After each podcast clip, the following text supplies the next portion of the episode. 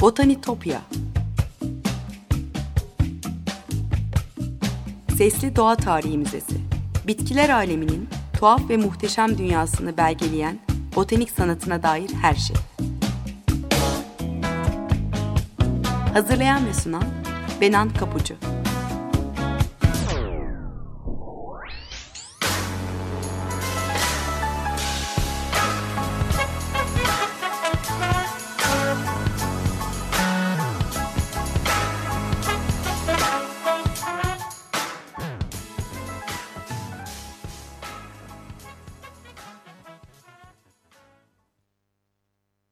Merhaba sevgili Açık Radyo dinleyicileri. Botanitopya'ya, bitkiler aleminin tuhaf ve muhteşem dünyasına hoş geldiniz. Anlatıcınız ben Benan Kapucu.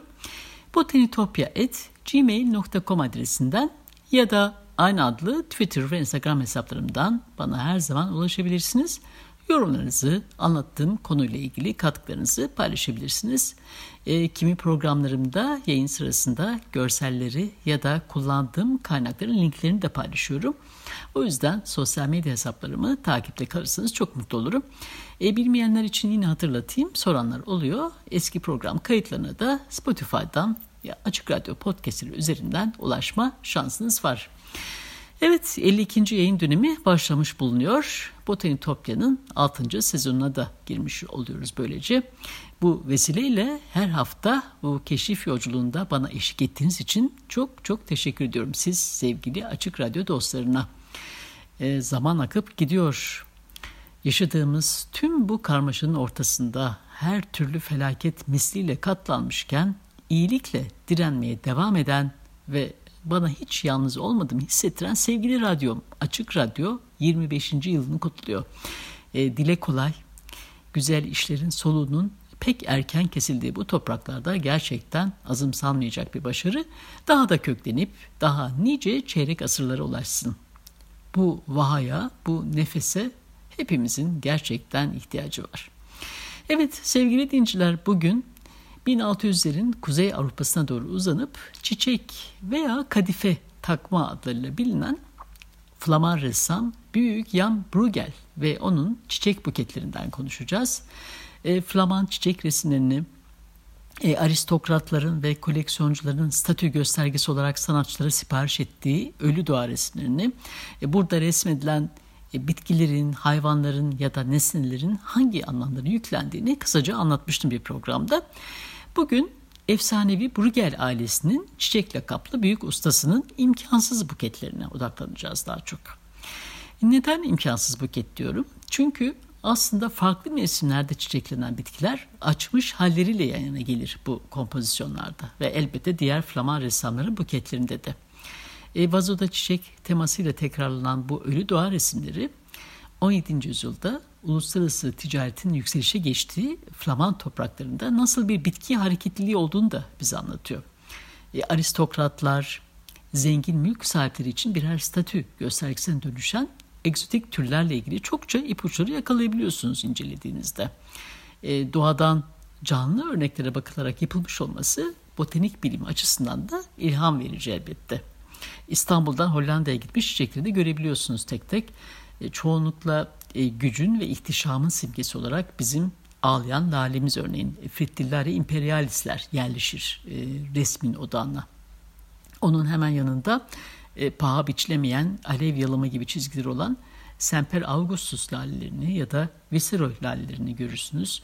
Hemen altında yine bizim topraklardan gitmiş derin mavi renkleriyle yabani sümbüller görünür ve denizleri hükmeden ticaret ağları sayesinde dünyanın farklı köşelerinden gelmiş birçok farklı bitkiydi. E, çok nefis bir kitap var bu konuyla ilgili size önerebileceğim. Ben de oldukça faydalanıyorum. E, Washington'daki National Gallery of Art'ın yayınladığı bir kitap bu. Arthur K. Willock Jr.'ın yazdığı From Botany to Bouquets, e, Flowers in Northern Art yani botanikten buketlere kuzey sanatında çiçekler e, başlığı altında. E, çiçek resminin kökenleri, 16. ve 17. yüzyıl e, baskı ustası ve ressamların botanik kitapları, el yazmaları ve sulu boyaları eşliğinde inceleniyor. Çiçek sembolizmi ile ilgili konuları da deniliyor kitapta. National Gallery 1999 yılında bir sergiye özel hazırlamış bu kitabı ve e, PDF'inde ücretsiz olarak erişime açmış. E, Twitter adresim üzerinden linkini paylaşacağım sizinle. E, bugün büyük Jan Bruegel'e mercek tutuyoruz ama Kuzey Avrupa'nın diğer çiçek ustalarını da konuşacağız zaman zaman. Büyük Jan e, Bruegel ailesinin ikinci kuşak üyesi. Minyatür tarzında günlük yaşamdan sahneler içeren manzara resimleri, e, alegorileri, e, mitolojiden ya da kutsal kitaptan alıntıların da olduğu çiçek resimleriyle biliniyor. E, 1568 yılında Anvers'te yaşlı Pieter Bruegel'in ikinci oğlu olarak doğmuş ama e, babası kısa süre sonra vefat ettiği için onu tanıyamadan büyümüş. Anvers'te e, kimi baskı ustası ve sanatçıların yanında yetişmiş. E, babasının işlerini kopyalamakla başlamış e, sanat eğitimine. E, büyük annesi Maiken Verhus'tan sulu boya e, e, resmini de öğrenmiş. Ama sonra e, Jean'ın e, sanatsal yaklaşımının asıl belirleyicisi e, uzak kentlere yaptığı yolculuklar olmuş. E, 1589 yılında o zamanlar Kuzeyli sanatçıların mutlaka e, ayak basmak zorunda olduğu topraklar olan İtalya'ya giderken birçok e, doğa manzarasıyla da karşılaşıp belleğini alır. E, Alpler boyunca gördüğü tüm dağları ve kayaları üzümseyerek e, sonraları bunu tuvallerine de büyük bir tutkuyla aktarmaya başlar. E, Köln'de Venedik'te konaklayan yanın Napoli'nin anıtsal mimarisiyle ilgili kimi çizimleri ve manzara resimleri de bu kentte de bir süre kaldığını belgeliyor. Roma'ya da gider.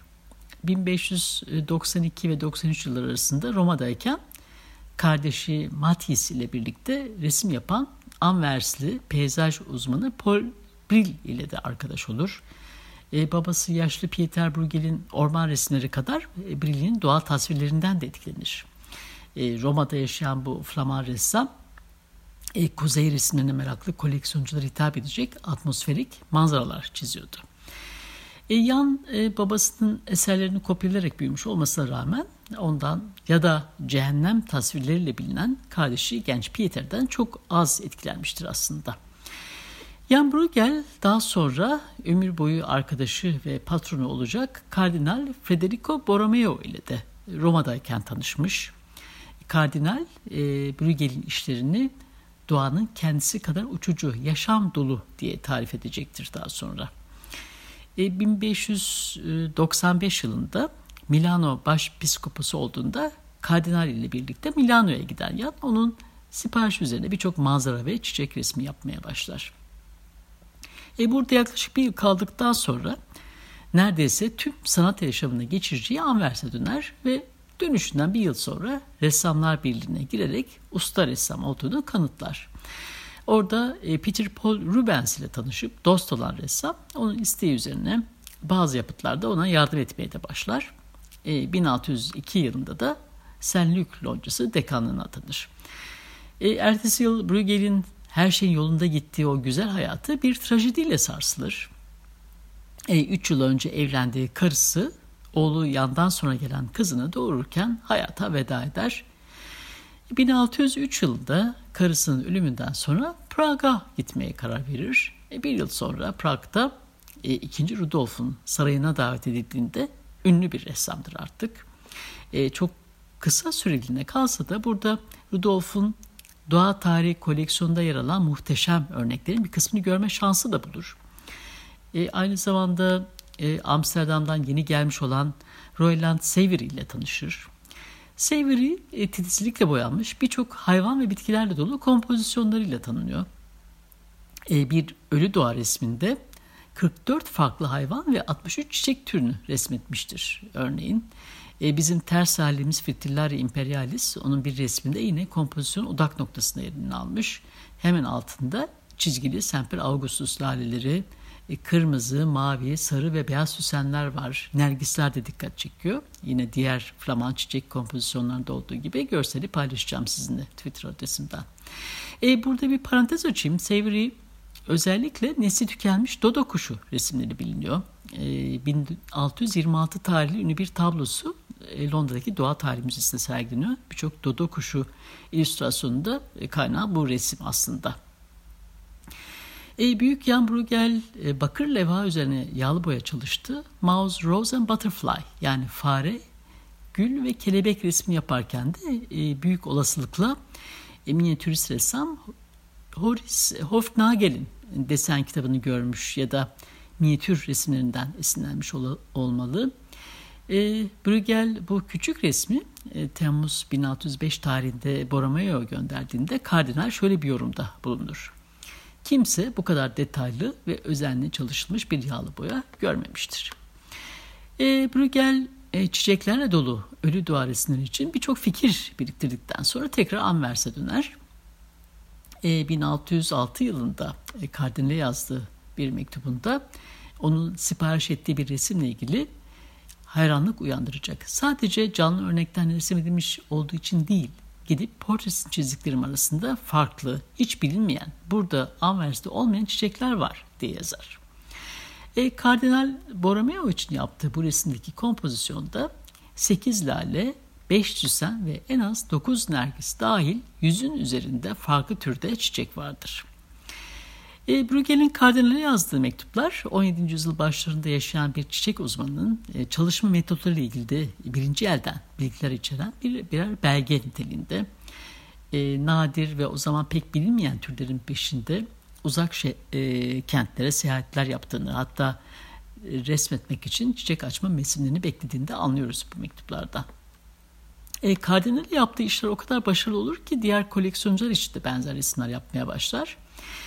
Bu işlerden biri olan Flowers in a Glass Vase e, yani cam vazada çiçekler e, sanatçının yaşam dolu stilini en güzel biçimde gösteriyor. E, duyarlı fırça darbeleri sayesinde o dalların ucunda açmış çiçekler neredeyse canlı gibi kadrajından dışarı taşıyor. Laleler, karanfiller, nergisler, anemonlar, unutma beni çiçekleri, hezaren çiçekleri ve pembe güllerden oluşan buketli sanatçı yaprak ve çiçeklerle ritim ve dengeyi yakalarken taç yaprakların şeffaflığı ve renk nüanslarıyla e, az sanatçının başardığı mükemmelliğe ulaşıyor. E, Can Bozan'ın şeffaflığı, girintili, çıkıntılı yüzeylerdeki yansımalar, ışık vurgularında da aynı şekilde.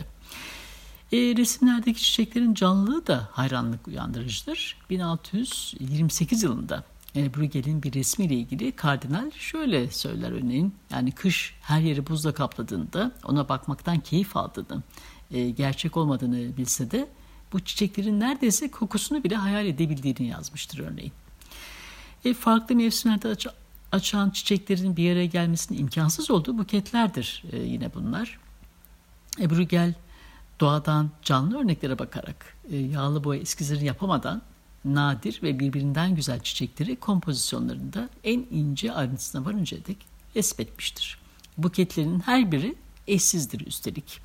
E, dikkatle bakıldığında e, bazı Flaman çiçek ressamlarının aksine Bruegel'in nadiren benzer buketleri e, birden fazla işinde kullandığını görüyoruz.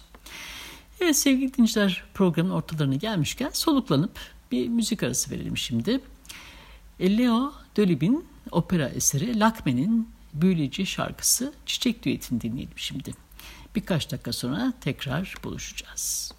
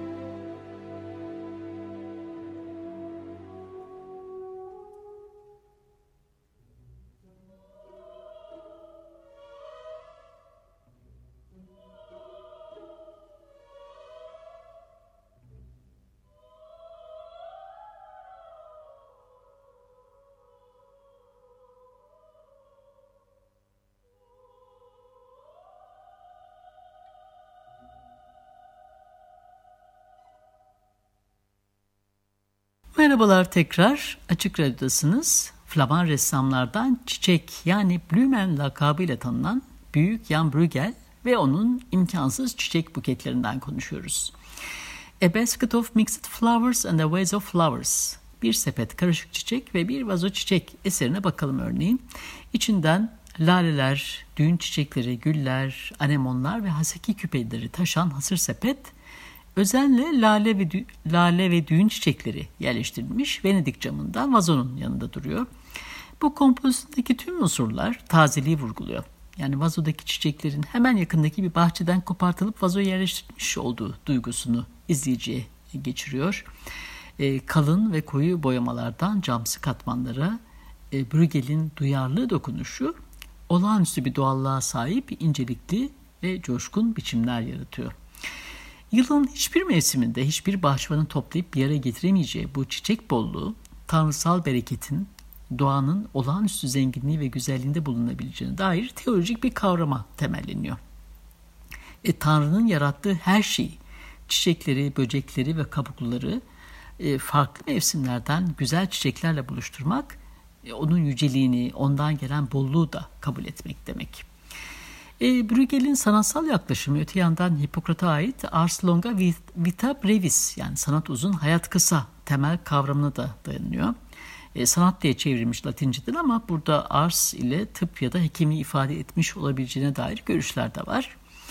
E, Tanrı'nın dünya üzerindeki harikaları sınırsızdır ama çiçeklerin güzelliği hayatın kendisi gibi gelip geçicidir.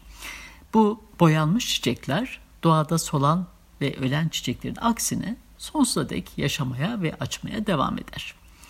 E, çiçekler ve çiçek resimleri Tanrı'nın yüceliğini aktarmak adına çok etkili bir rol üstleniyor. Doğanın, Tanrı'nın yaratımlarının bolluğunu e, anlatıl, e, anlatılırken İncil'de çiçeklerle özdeşleştirilmiş sayısız pasajların alıntıları da başvuruluyor. En çok bilinen pasajlardan biri örneğin e, şöyle yazar. İnsan soyu ota benzer, bütün vefası kır çiçeği gibidir. Tanrı'nın soluğu esince üzerine ot kurur, çiçek solar ama Tanrı'nın sözü sonsuza dek yaşar. E, 17. yüzyılda doğa harikalarının keşfi katlanarak arttıkça e, bir yandan hem Kalvinistler hem de Katolikler e, dünya üzerindeki her şeyin gelip geçici olduğuna da dair birinci yaymaya çalışır. E, Bruegel'in çiçek buketlerinden birindeki bir cümlede bunu söylüyor bize. Şöyle yazıyor, e, çok güzel görünen ve güneşin güçlü ışığında çok çabuk solan bu çiçeğe bak. Tanrı'nın sözüne dikkat edin ancak o sonsuza dek sürer. Geri kalanı için dünya boş. E, Tanrı'nın cömertliğine, insana sunduğu bolluğa şükrederken Flaman sanatçılar yaşamın gelip geçiciliği, dünyanın faniliğini anımsatacak farklı unsurlar da eklemeye başlar. E, çiçek buketlerini daha gerçekçi gösteren, e, tırtıl tarafından yenmiş ya da deforme olmuş yapraklar gibi örneğin. E, kompozisyona e, toprakta yaşayan tırtılların, kurtların ve çekirgelerin eklenmesi de yaşamın kesin bir yok oluşla sonuçlanacağına işaret eder. E, çiçek buketlerindeki bu ince de e, değindirmelerin, e, kuru kafalar, e, kum saatleri ve yaşamın gelip geçiciliğine dair e, uyarıcı yazılar gibi e, Vanitas'ın bir parçası olduğunu söyleyebiliriz. Yani Vanitas zenginlik sembolleriyle birlikte yaşamın geçişini, zevkin boşluğunu ve ölümün kesinliğini gösterir bize. E, Bruegel'in çiçeklerine baktığımızda e, dokunduğumuzda hemen dökülü verecekmiş gibi görünen çiçeklerin o naif yumuşacık dokusunu ellerimize duyar gibi oluruz. E, yaşam ve ölüm arasındaki o incecik çizgi gibi. E, Kardinal Borromeo e, sanata düşkünlüğüyle de tanınan biri olarak insanın ruhsal dünyasını biçimlendirmede sanatın gücünü ve etkisini de fark etmiş olmalı. 1606 e, ve 1608 yıllarında Bruegel'e birçok çiçek resmi sipariş eden kardinal, Bakire Meryem ve çocuk resminin e, etrafını saracak çiçeklerden bir çelenk yapmasını da ister ondan. E, Bruegel de büyük bir tutkuyla bu işe sarılır ve Book of Hours el yazmaların o resmin anlatım geleneğinden yola çıkan bir eser çıkarır ortaya. Bakire Meryem'in saygıdeğer figürünü çevreleyen onlarca çiçek vardır bu eserde.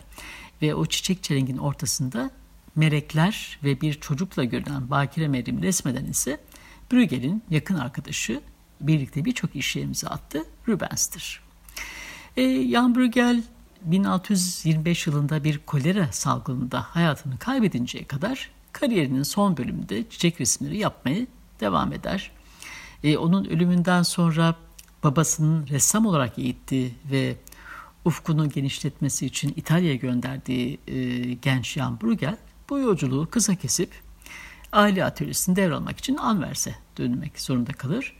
Ve o da e, küçük kardeşi Ambrosius Bruegel de babalarının izini sürerek çiçek natürmortları geleneğini sürdürürler. Evet sevgili dinleyiciler bu hafta Flaman ressamlardan Büyük Jan Bruegel'i ve Tanrı'nın yüceliğinin olduğu kadar yaşamın gelip geçicini de anlatan olağanüstü çiçek buketlerini konuştuk. Botanitopya'daki keşif yolculuğumuz da bu hafta buraya kadar olsun.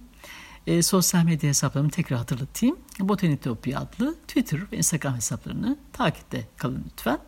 Program destekçilerime de gönülden teşekkürlerimi iletiyorum buradan. Bir daha görüşünceye dek sevgiyle ve duayla kalın.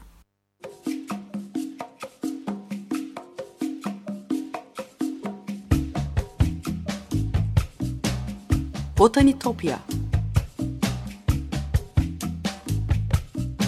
Sesli Doğa Tarihi Müzesi Bitkiler aleminin tuhaf ve muhteşem dünyasını belgeleyen botanik sanatına dair her şey. Hazırlayan ve sunan Benan Kapucu